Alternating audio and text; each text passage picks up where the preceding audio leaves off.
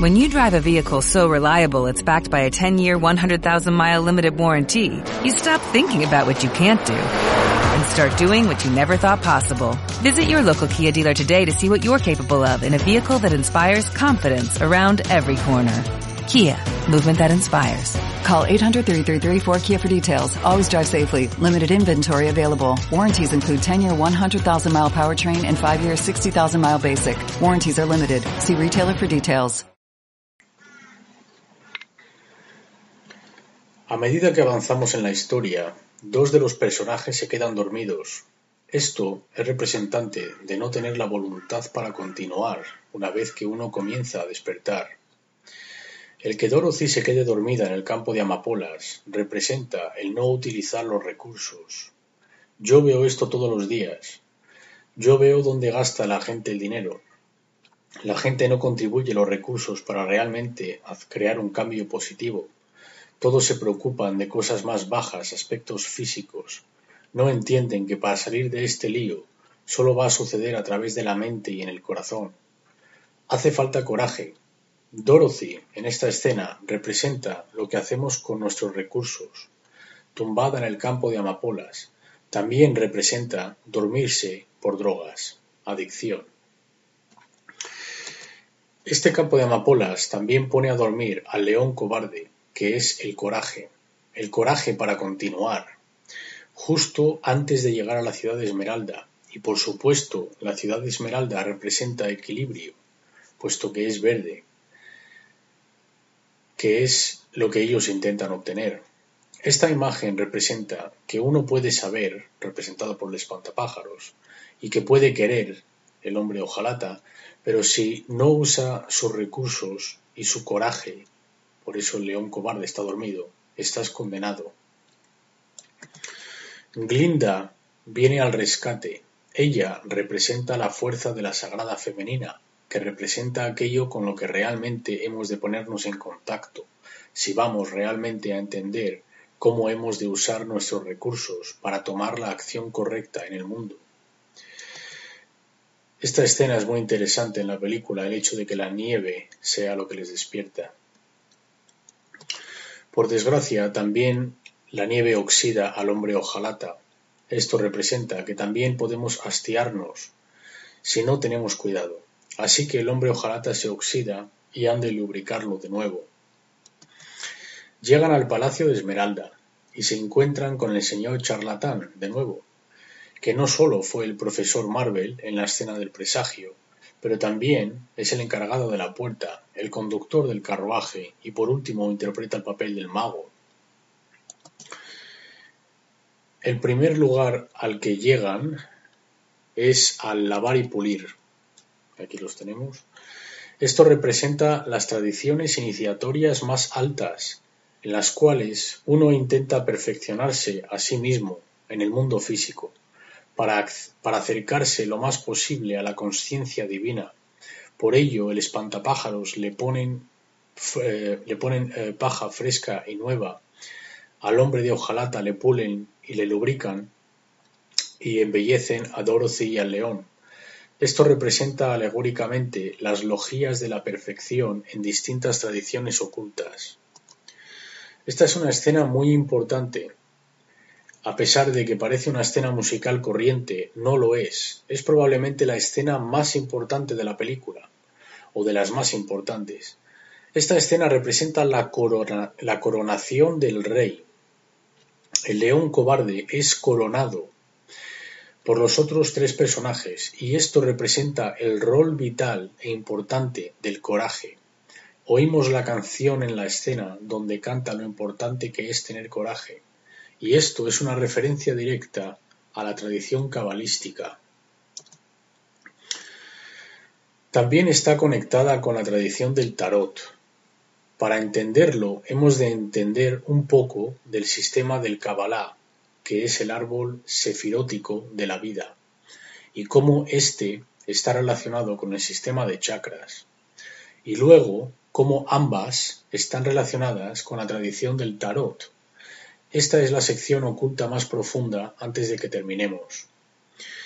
Refiriéndonos a la imagen de la izquierda, en la tradición cabalística, es una tradición de culto de este medio. Tenemos estas 10 esferas y el símbolo donde se encuentran las esferas, o los sefirot, se conoce como el árbol de la vida. Algunos cabalistas se refieren a este como la escalera hacia Dios, porque es una escalera que ha de ascenderse desde la esfera más baja, empezando por el centro, representando la consciencia base, hacia la consciencia cósmica o más elevada, representada por la esfera central superior, llamada corona o Keter. Esta esfera o sefirot están organizadas en 3 columnas. La masonería es una referencia directa a estos 3 caminos, estos 3 pilares del árbol cabalístico que estamos viendo ahora. Estas 3 columnas están invertidas en la tradición cabalística con respecto a la masónica. Es decir, que la columna de la izquierda, donde vemos Hod, esa columna de esos 3 sefirot sería la columna derecha en la tradición masónica, y aquí está invertida.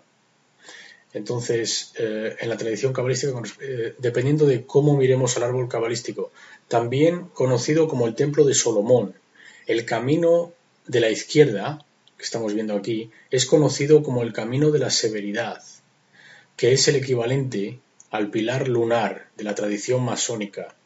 Es el pilar interior, pasivo y femenino. El camino de la derecha se conoce como el camino de la misericordia. El camino o pilar de la misericordia es equivalente al pilar solar masónico. Este es el pilar exterior, activo y masculino.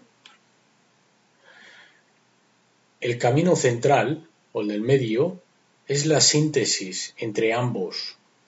Es el pilar de la sabiduría.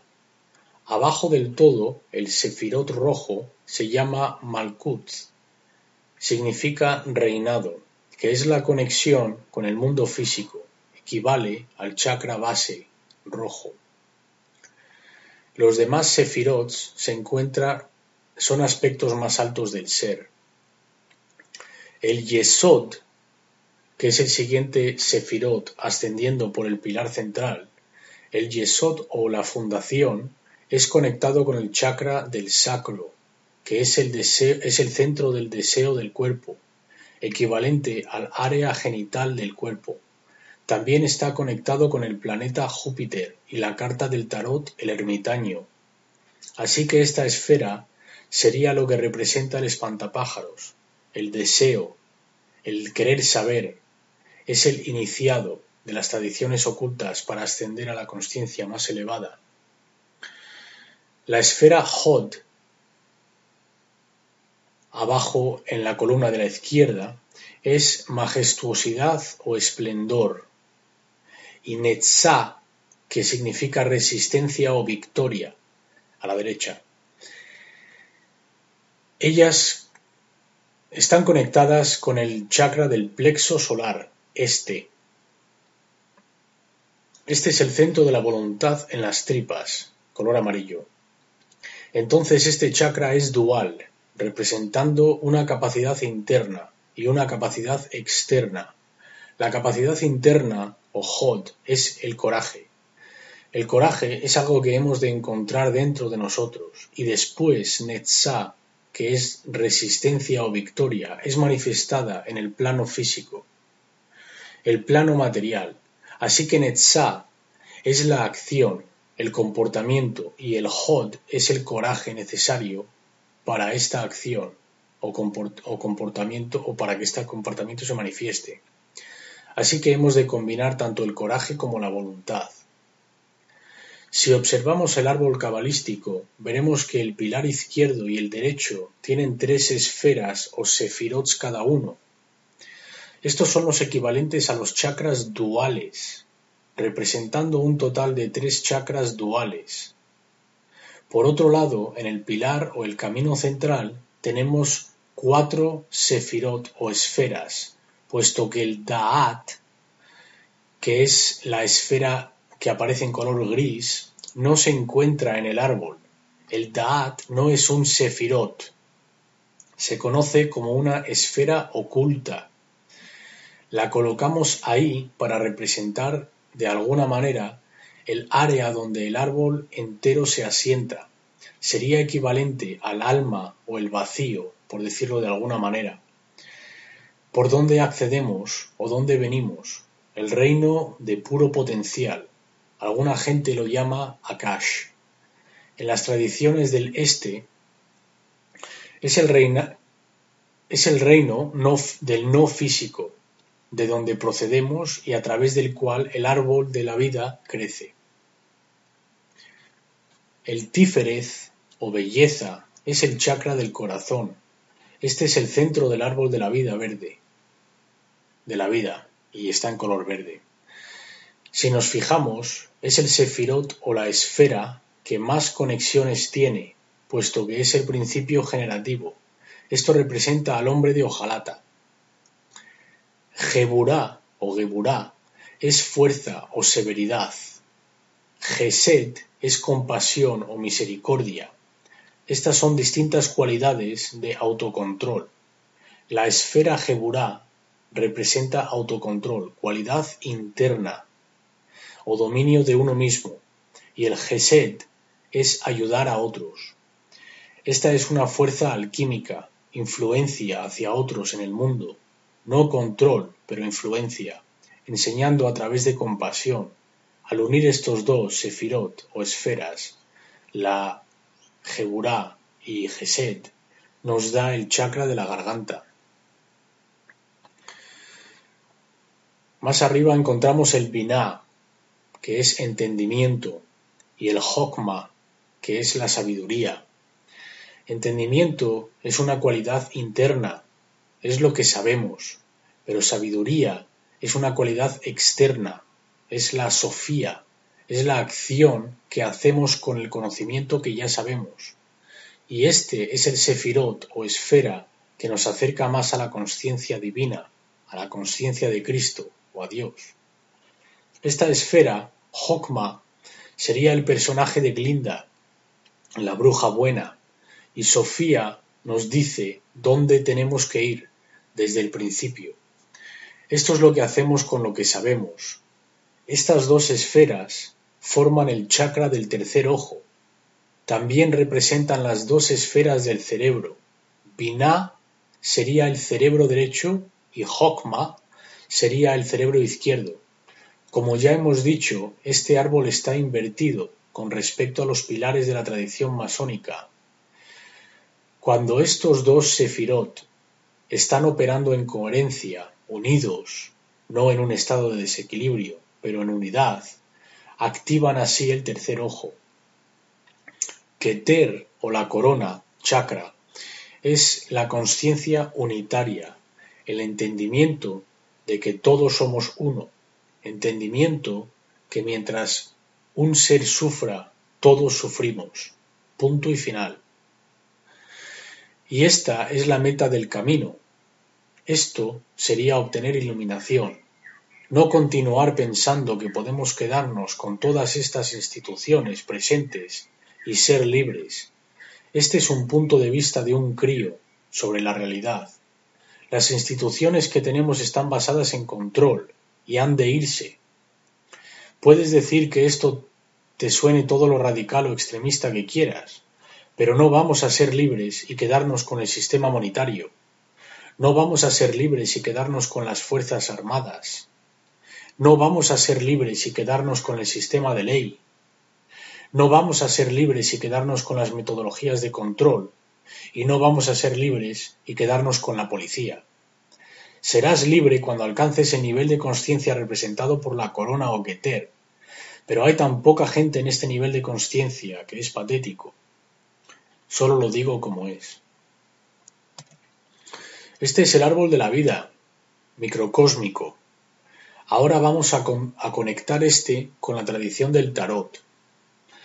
La tradición cabalística ha de ser estudiada en conjunto con el tarot para poder realmente entender cualquiera de las dos.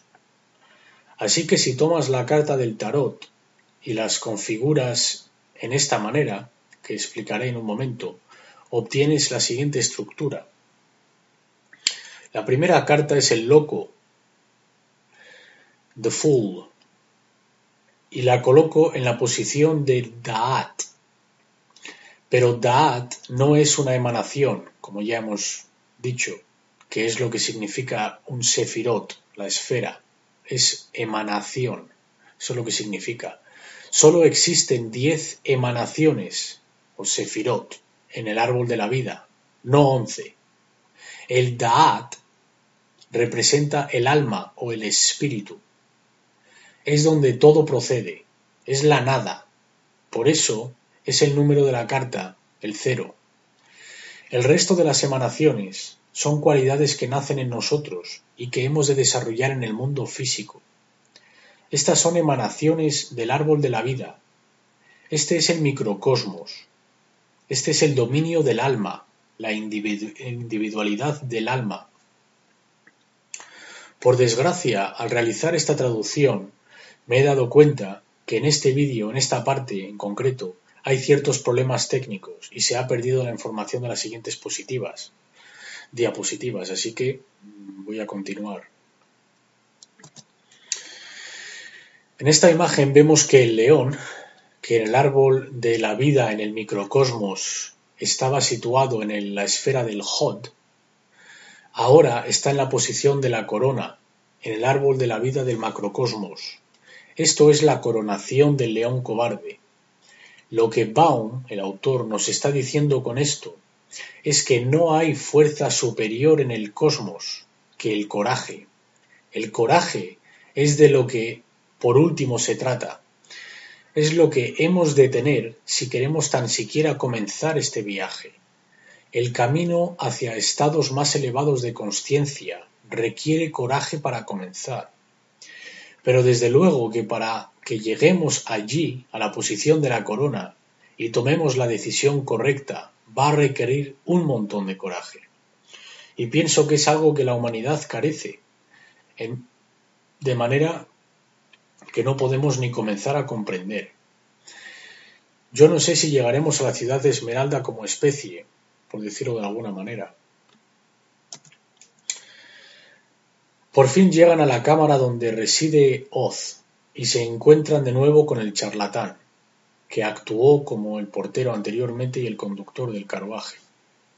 Les dice inicialmente que no pueden ver al mago y por último decide dejarles pasar.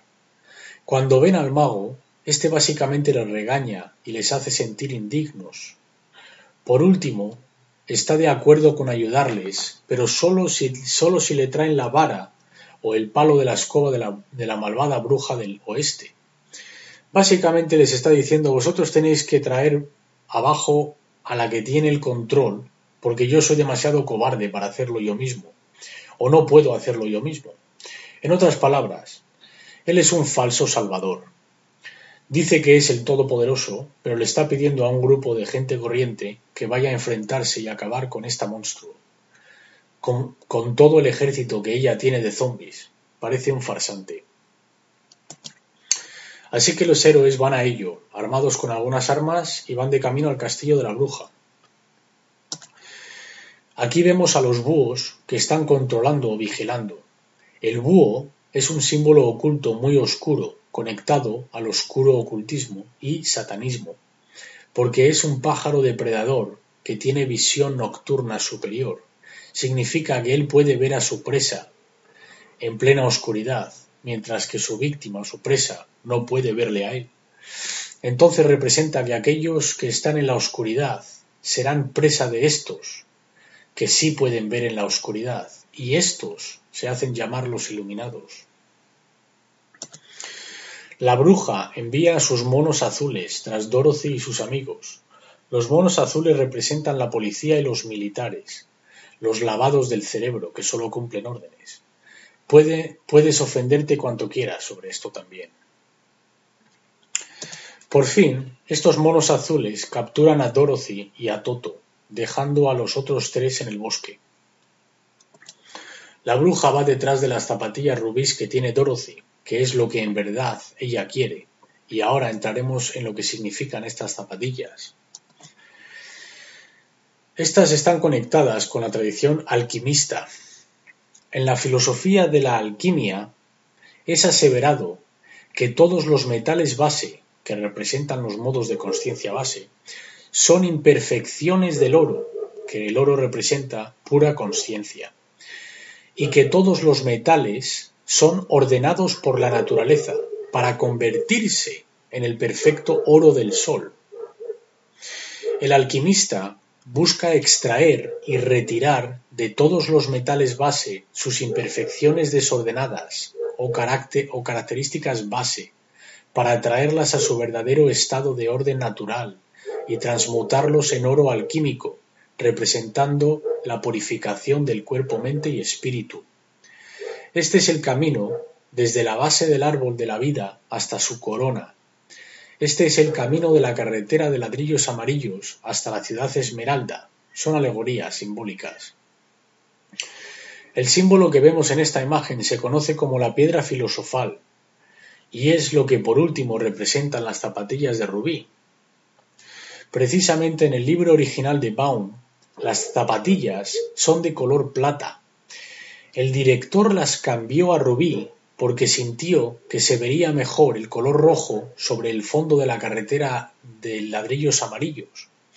Y esto es lo que yo llamo una sincronicidad, porque Baum intencionó que representasen el elixir de la vida, que veremos que es de color plata. Aún más cerca del verdadero significado, acerca de lo que estas zapatillas han de representar, es la piedra filosofal o la piedra alquímica, y esta es de color rubí. Y yo pienso que el director hizo esto deliberadamente, tomando una decisión basada puramente en la cinematografía, pero de hecho funciona sincronísticamente. En la alquimia, la plata es uno de los metales bases, la consciencia imperfecta, a menudo utilizada como materia prima, la sustancia inicial. Al comienzo de su trabajo, el símbolo alquímico de la plata es asociado con la luna. Esto es una cualidad interna, algo que tiene que suceder dentro. Esta chispa divina ha de ser reconocida interiormente para que pueda así ser nutrida y crecer. Tal como la plata mantiene rasgos filosóficos de la persuasión femenina, además de atributos de la intuición, sabiduría interna y contemplación. Y esta fuerza es la que nos guiará fuera de este lío en el que estamos metidos. Y por ello la malvada bruja del oeste quiere destruirlo. Por esto lo quiere para sí misma, no para destruirlo, pero para que ella sea la dueña. Ella quiere que nadie tenga acceso a estas cualidades. Es la destrucción de la sagrada femenina, lo que la cultura del dominador representa. Desde el siglo XII en adelante, los alquimistas hacían referencia a un agente necesario para esta transmutación de metales base en oro. Este agente tenía muchos nombres, pero el más conocido era la piedra filosofal. Esta piedra misteriosa también se la conocía como el polvo filosófico o el elixir de la vida o la quintesencia. La piedra filosofal representa al hombre en sí, al comienzo del gran trabajo, al iniciado, el proceso de autodominio, o también al fin de este, porque es un trabajo cíclico. En general, la piedra es el espíritu universal, presente en todo lo que ha sido creado, y también en el alquimista él mismo. Esta es la chispa divina del Creador. El gran trabajo de la transmutación alquímica es realizado en tres fases. Los tres procesos que los alquimistas han de atravesar. La primera fase es nigredo o ennegrecimiento. Este es un estado de putrefacción, corrupción, disolución e individualización. Representa la descendencia del alma al plano material y el sufrimiento experimentado en el mundo físico.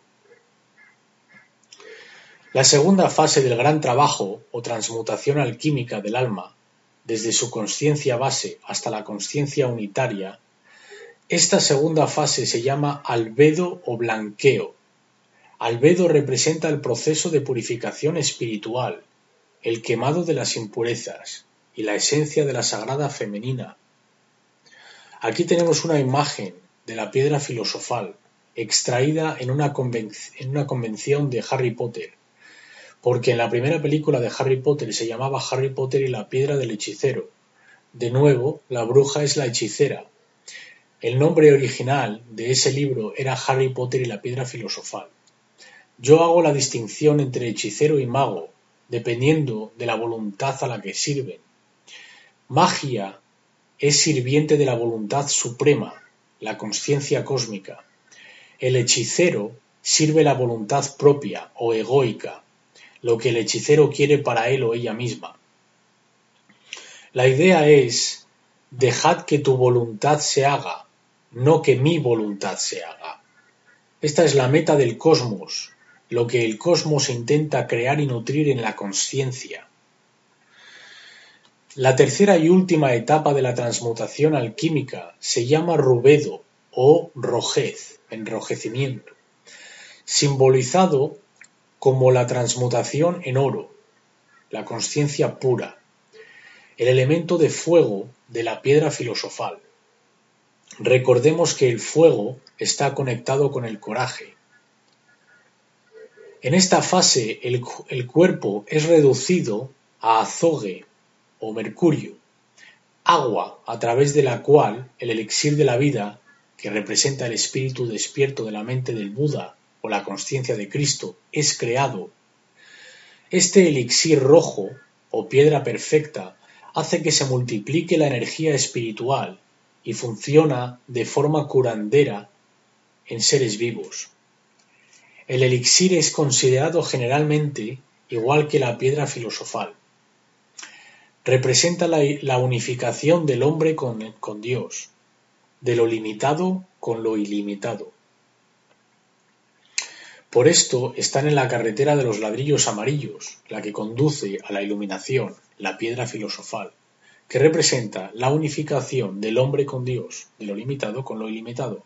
Dorothy es la tierra, es la encarnación, el alma encarnado en el dominio físico, y está conectada por los pies con la carretera de ladrillos amarillos. El espíritu, a través de las zapatillas rubíes o plata, es lo que representa, y por esto la bruja las quiere tanto. Toto escapa del dominio de la bruja, de la malvada bruja, saltando un puente. Esto representa la intuición liberándose de nuevo, siguiendo a la intuición, siguiendo la sagrada femenina, no aceptando el control. Toto no es engañado. Toto encuentra a los amigos de Dorothy y van a la casa de la malvada bruja, golpean a algunos guardias, les quitan los uniformes y entran intentando rescatarla. Finalmente son arrinconados por la bruja y sus guardias. La bruja prende su palo de la escoba representando la antorcha iluminada.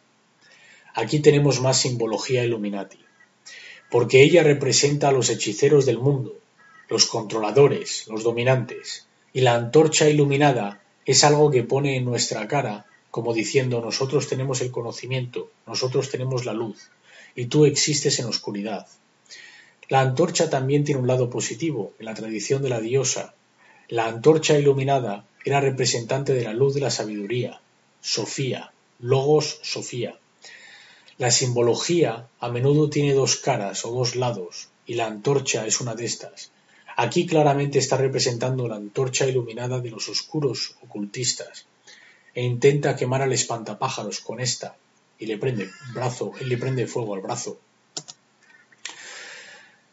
Esto representa en adelantar los aspectos de control mental, intentando destruir la conexión con el espíritu que es la mente.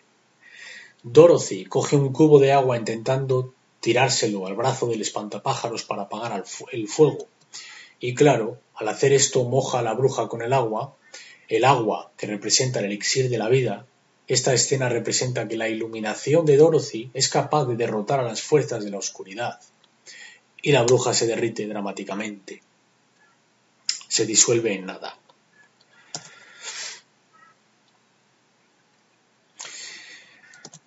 Traen el palo de la escoba de la bruja al mago, y él sigue rechazando el ayudarla. Con la descensión a la tierra, digamos de vuelta a su casa. Este tipo es claramente un fraude. No les ayuda, y lo que sucede es que la intuición, o Toto, tira de la cortina para ver lo que hay realmente tras ella. Y lo que hay detrás es un hombre que quiere controlar, porque lo que el mago representa realmente son los falsos dioses de las religiones. Representa los falsos dogmáticos dioses de las religiones, utilizando como un vehículo para controlar. Cuando de hecho todos están dirigidos por este hombre. Esto es lo que representa el mago, y un pequeño perro puede ver esto, puede ver el fraude. Y realmente lo que es un viejo y débil hombre, que se oculta tras un telón. Ahora lo que intenta hacer para salvar su cara es darles falsas representaciones de lo que en realidad quieren. Como no puede darle al espantapájaros un cerebro, le da un diploma, y ya sabemos bien para lo que vale esto. Le da al león, que quiere coraje, una medalla, que es lo que le dan a los militares por obedecer las órdenes de los banqueros internacionales e invadir tierras ajenas sin ningún derecho a hacerlo. Pero les dan estas medallitas por hacerlo, muy chulas. Y le dan al hombre hojalata un corazón de hojalata, que no va a conseguir nada. Así que el mago es un fraude. Era un fraude en la sección del presagio en blanco y negro, y es un fraude al final de la película. Ahora, les dice a todos que tiene la habilidad para traer a Dorothy a casa, porque él llegó a Oz en un vehículo que vuela, un globo. Aquí quiero mencionar algo.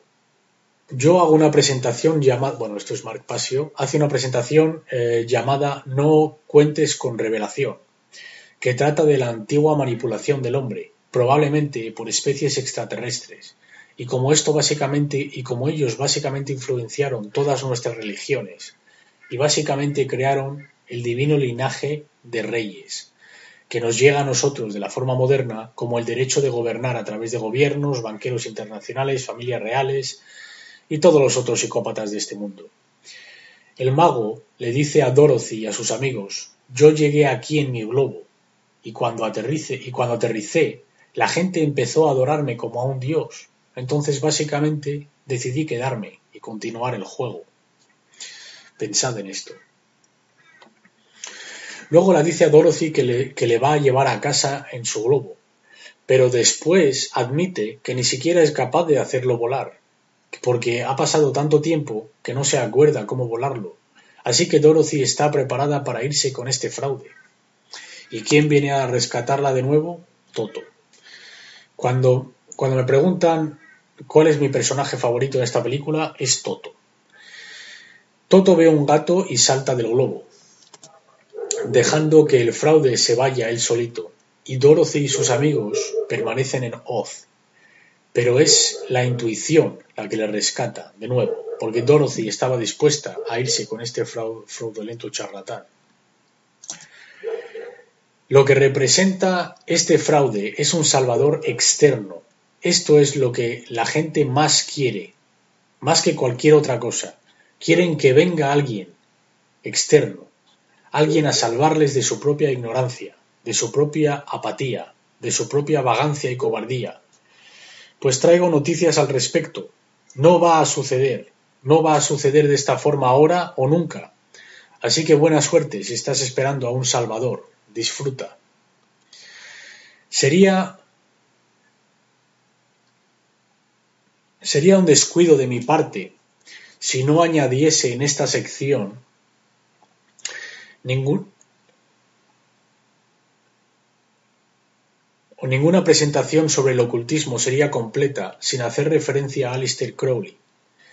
Crowley fue el ocultista más influenciado del siglo XX, iniciado en la orden hermética del Amanecer del Oro. Era un masónico del grado 33 etcétera, etcétera.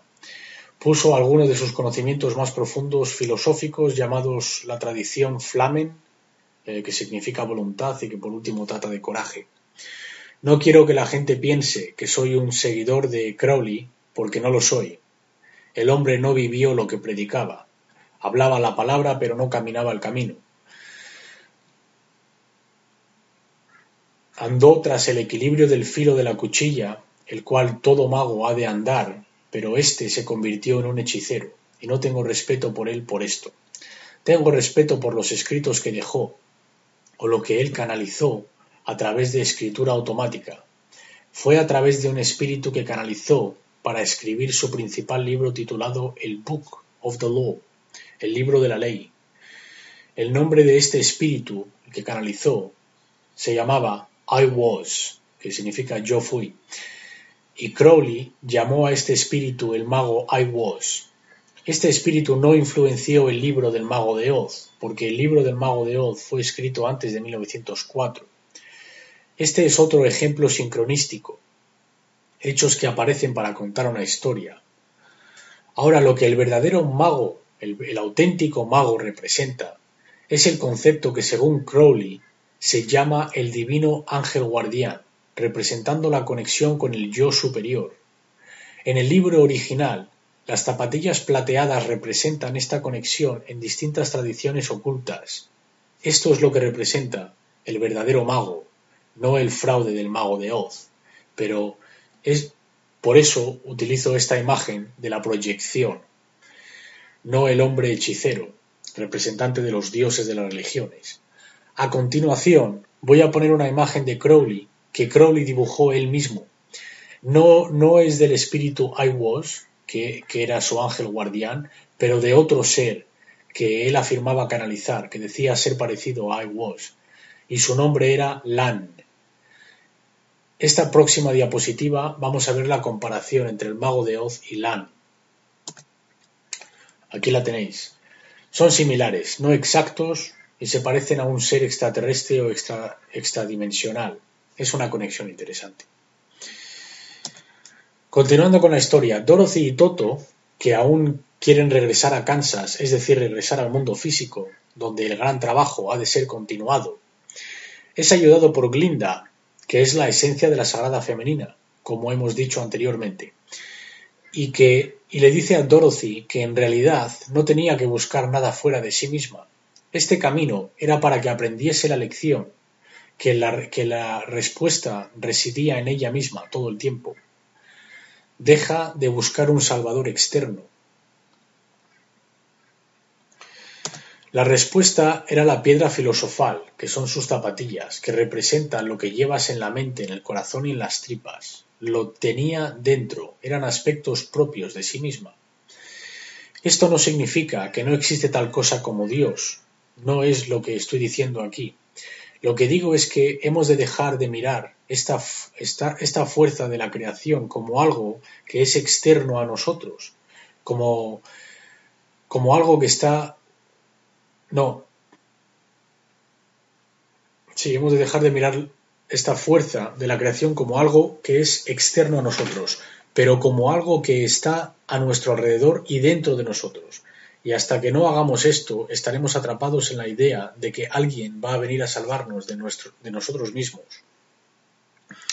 Y no creo que nos merezcamos esto, o que debiese de ser así. De ser así no aprenderíamos nada. Esta vida no tendría ningún propósito.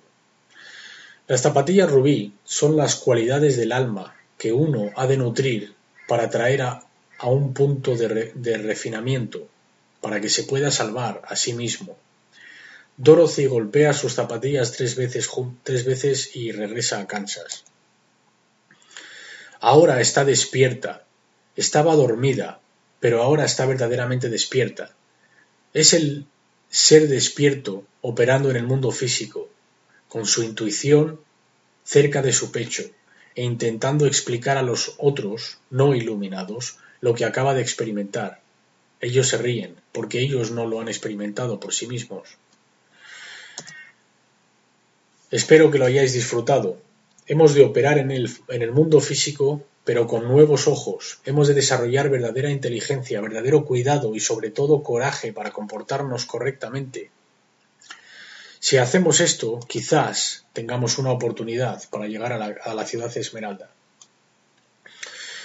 Bien, aquí termina la presentación y ahora Mark entra en preguntas y respuestas, así que voy a leer un poquito las primeras.